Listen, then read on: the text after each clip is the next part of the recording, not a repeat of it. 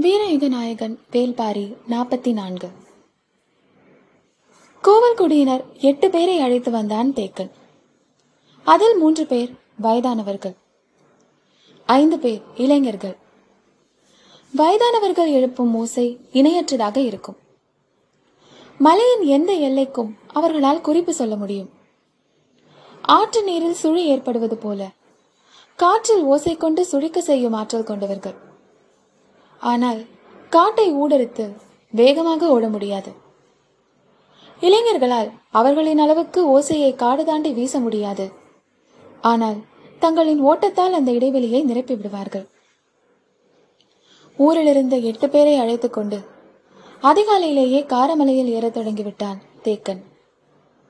மிக விரைவாகவே அவர்கள் மலை உச்சியை அடைந்து விட்டனர். காரமலையின் ஒவ்வொரு முகட்டுக்கும் ஒவ்வொருவராக பிரித்து அனுப்பப்பட்டனர். பொழுது அடைவதற்குள் அவர்கள் தங்களின் இருப்பிடங்களில் நிலை கொண்டனர். ஒரு திசையிலிருந்து மறு திசைக்கு கண்ணு கெட்டிய தொலைவு வரை காரமலை இப்பொழுது ஒளிக்கண்ணிகளால் பின்னப்பட்டு விட்டது இந்த எல்லைக்குள் எதிரிகள் எவ்விடத்தில் மலையை கடந்தாலும் கண்டறிந்து ஒலி எழுப்பி குறிப்பு கொடுக்க அவர்கள் ஆயத்தமாக இருந்தனர். மலைமுகட்டுக்கு வந்ததும் வேட்டூர் படையன் புறப்பட தயாரானான். எதிரிகளை வீழ்த்த பாரி என்ன உத்தியை வகுத்திருக்கிறான் என்பதை சொல்லவில்லை. ஆனாலும் மலையடிவாரத்தில் முழு தயாரிப்போடு இருக்க வேண்டியது கட்டாயம் என்று தோன்றியது. இங்கிருந்து காரைக்கொம்பை ஊதினாலே கீழே வேட்டுவன் பாறையில் இருக்கும் நீலன் வீரர்களோடு ஆயத்தமாகி விடுவான். ஆனால் அந்த ஓசை எதிரிகளையும் விழிப்படைய செய்துவிடும். எனவே நான் நேரில் போகிறேன் என்று சொல்லி புறப்பட்டான் வேட்டூர் பழையன் பழையனை கீழே அனுப்புவது முறை அல்ல என்று தேக்கனுக்கு தோன்றியது. மலையின் மீதிருந்து எதிரிகளை வீழ்த்த பாரி போரிடும் போது நாம் உடனிருப்பது கட்டாயம் என்று தோன்றிய அதே நேரத்தில் முன்னெச்சரிக்கையாக சிலவற்றை செய்ய வேண்டியதும் அவசியம் என தோன்றியது. முடிவெடுக்க தயங்கினான் தேக்கன். வேட்டூர் பழையனால் தேக்கனை புரிந்து கொள்ள முடிந்தது. அவன் எதிரிகளை கூத்துக்களத்திலிருந்து விரட்டி வருகிறான். அவனது எல்லா முயற்சிகளையும் முறியடித்து அவர்கள் முன்னேறி வருகின்றனர். பரம்பு நாடு. தோன்றிய காலத்திலிருந்து இன்று வரை இப்படி ஒரு எதிரியை கண்டதில்லை. அதே நேரம் பாரி அவர்களை வீழ்த்தும் வழிமுறையை கண்டறிந்து விட்டேன் என்று திடமான சொல் கொண்டு காத்திருக்கிறான். எதிரிகளின் தாக்குதலை தனது உடல் முழுவதும் ஏற்றிருக்கிறான் தேக்கன். அவர்களின் ஆற்றலை பற்றி அவனுக்கு ஆழமான கருத்து உருவாகி இருக்கிறது அவர்களை வீழ்த்தும் உத்தியை பற்றி பாரு எதுவும் சொல்லாததால். தேக்கனின் மனம் நிலை கொள்ளவில்லை தடுமாற்றம் தவிர்க்க முடியாததாக இருக்கிறது. புரிந்து கொண்ட பழையன் புரியாததைப் போல அவனை விட்டு விலகி நடக்க தொடங்குகிறான். இரண்டு கிழவர்களின் மனநிலையும் இரண்டு விதமாக இருக்கின்றன. ஆனால் இருவரும் பாரியின் சொல்லை ஏதோ ஒரு வகையில் கடந்து கொண்டிருக்கின்றனர்.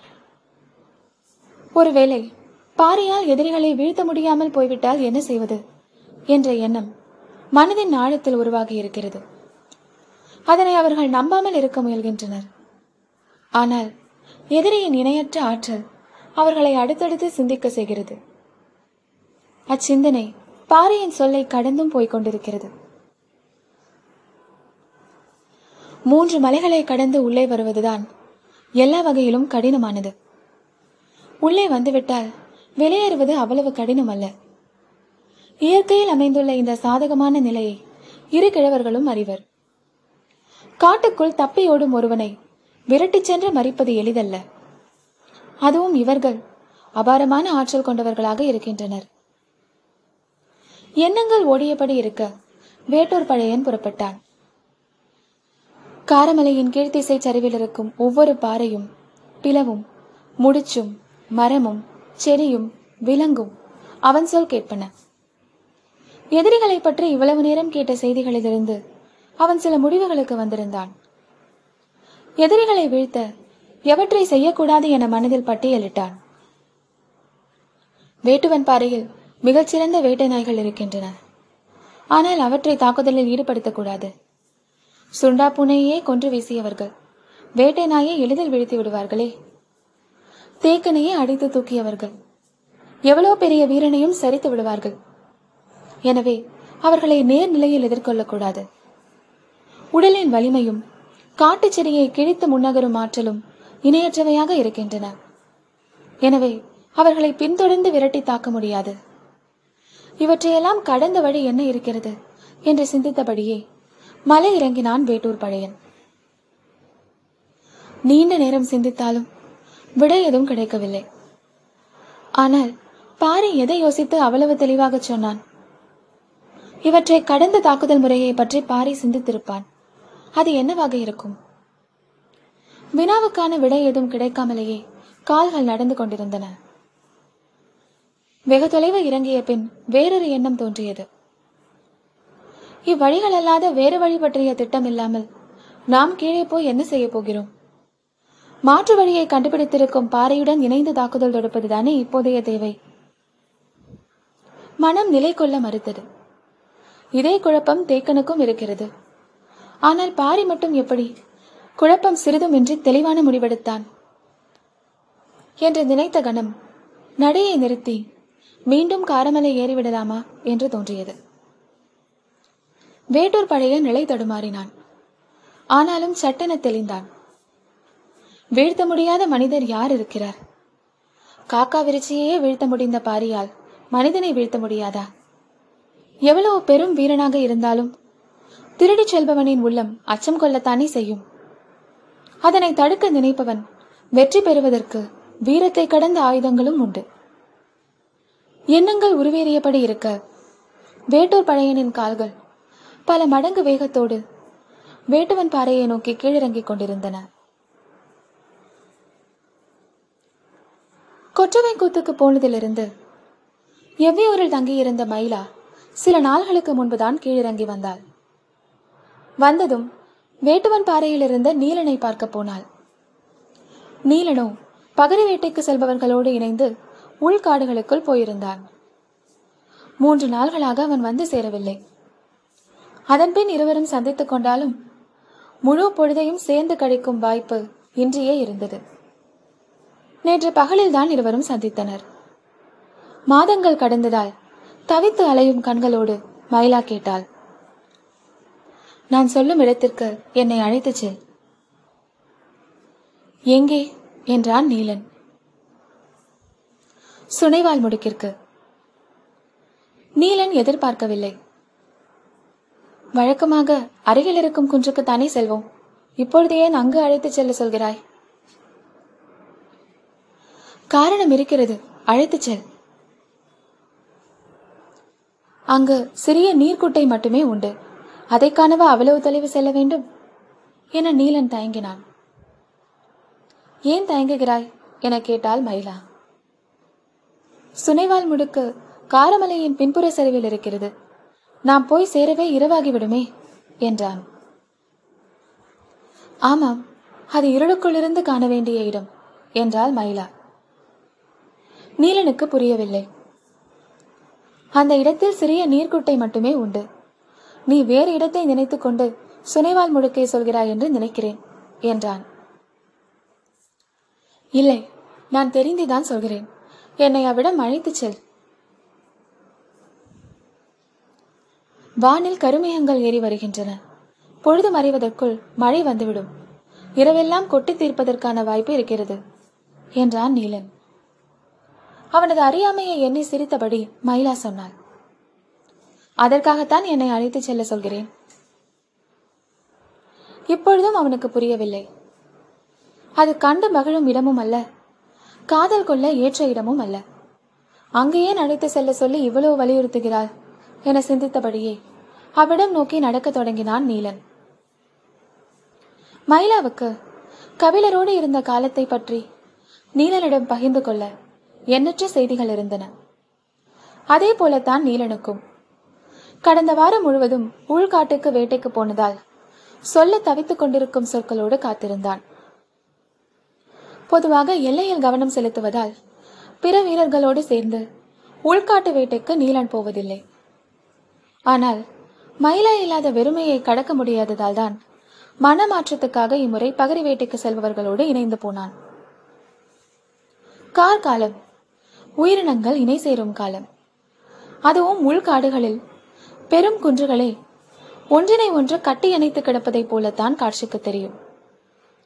தும்பிகளில் தொடங்கி துதிக்கை திருகும் யானைகள் வரை இணையும் கால அளவை பற்றியே பார்த்தும் கணித்தும் பேசிச் சென்றனர் அனைவரும்.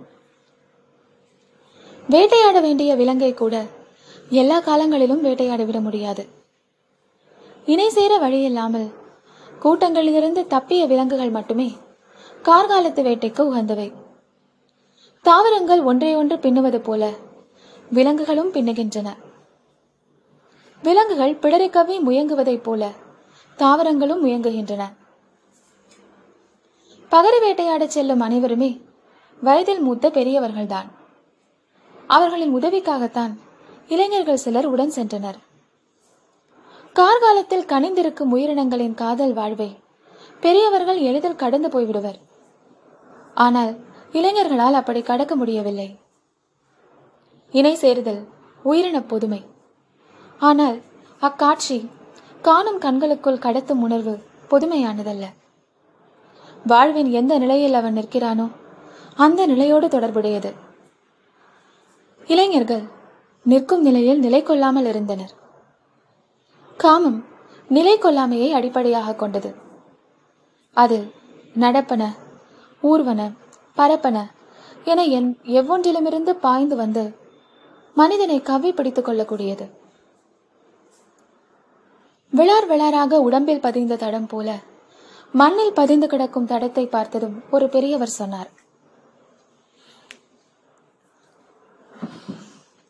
இது புலியின் முதல் கூடுகை. வாள் கொண்டு அடித்த தடங்கள் இவை.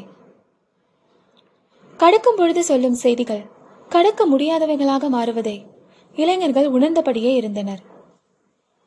மைலாவின் சடைபின்னிய கூந்தலின் தடம் தனது மார்பில் பதிந்து கிடந்த நினைவுகளை நீலனை தாக்கிச் சென்றது. பெரியவர்கள் தடங்களை மண்ணில் பார்த்து சொன்னபடி கடப்பதை இளைஞர்கள் நினைவில் பார்த்து கடக்க முடியாமல் நின்றனர். மண்ணில் காதல் கொண்டால் அடுத்தவர் கண்ணில் தடம்படும். அதனால்தான் முருகன் பரணமைத்தான். அடுத்து வந்தவர்கள் நான்கு கால் ஊன்றி சிறு பரணமைத்து இறுக கட்டிக்கொண்டனர் அதனை கட்டில் என்றும் அழைத்தனர் என்றார் முன்னால் போன பெரியவர். இளைஞர்களின் விழிக்குறி பறிந்து அவர் இப்பேச்சை தொடங்கினார். பேச்சு எந்த கணம் காமத்தின் பக்கம் போகிறதோ அதன்பின் அதிலிருந்து விலகுதலை அதுதான் முடிவு செய்யும். நாம் முடிவு செய்ய முடியாது. விலகுதலும் இணைதலும் எப்பொழுது என்பதை கணிப்பதில்தான் இருக்கிறது. காமத்தை கைக்கொள்ளும் வித்தை. அந்த பெரியவர் வித்தை தெரிந்த வீரனாக இருந்தார். இந்த ஒரு குறிப்பை சொன்னதும் இளைஞர்கள் மிக கவனமாக அவரை சூழ்ந்து வந்தனர்.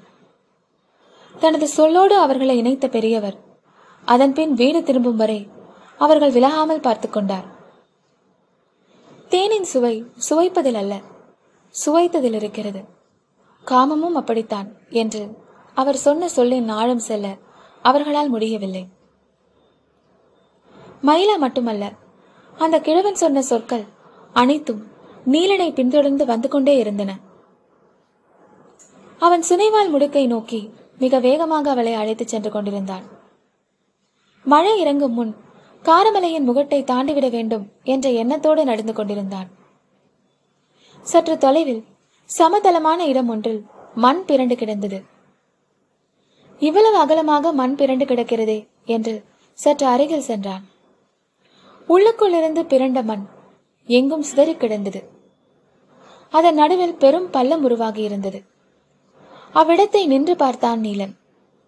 அருகில் வந்த மயிலா இங்கு என்ன நடந்துள்ளது? என கேட்டாள். உற்று பார்த்து கொண்டிருந்த நீலன் சொன்னான். தங்களின் கூட்டத்திலிருந்து பிரிந்துவிட்ட காட்டெருமைகள் தனித்து அலையும். அவ்வகை காட்டெருமைகள் மிக ஆபத்தானவை. அவ்வாறு தனித்து அலையும் இரு காட்டெருமைகள் எதிர்பட்டால் ஒன்றினை ஒன்று தாக்க துவங்கும். மிக கொடூரமாக அத்தாக்குதல் நிகழும். மரணம் வரை இரண்டும் தாக்குவதை நிறுத்தாது. மூன்று அல்லது நான்கு நாள்களுக்கு கூட அத்தாக்குதல் நீடிக்கும். இறுதியில் அவற்றில் ஒன்று மடிந்து விழுந்த பின்தான் அம்மோதல் முடிவுக்கு வரும் என்று சொன்னவன் மேலும் சொன்னான். இந்த இடத்தில் குறைந்தது மூன்று நாள்கள் இரு காட்டன்மிகள் சண்டையிட்டுள்ளன. இல்லையென்றால் இவ்வளவு பெரும் பரப்பில் மண் பள்ளமாக இருக்காது என்றான். தோற்றது என்ன ஆகி இருக்கும்? என்று மயிலா கேட்டார் தோற்றது ஓடத் தொடங்கும். ஓடத் தொடங்கிவிட்டாலே அதன் மரணம் அடுத்த சில அடிகளில் நிகழப் போகிறது என்று பொருள். வென்றது அதனை குத்தி தூக்கி பள்ளத்தில் வீசியிருக்கும் என்றான். பள்ளத்தை வியந்து பார்த்து கொண்டிருந்த மயிலாவை சரி வேகமாக செல்ல வேண்டும் என்று அழைத்தபடி விரைந்தான் நீலன். காரமலை உச்சியை தாண்டும் முன் மழை இறங்கத் தொடங்கியது. ஆங்காங்கு பாறை இடுக்குகளிலும் குகைகளிலும் அண்டியபடி மழை பார்த்து நகர்ந்தனர்.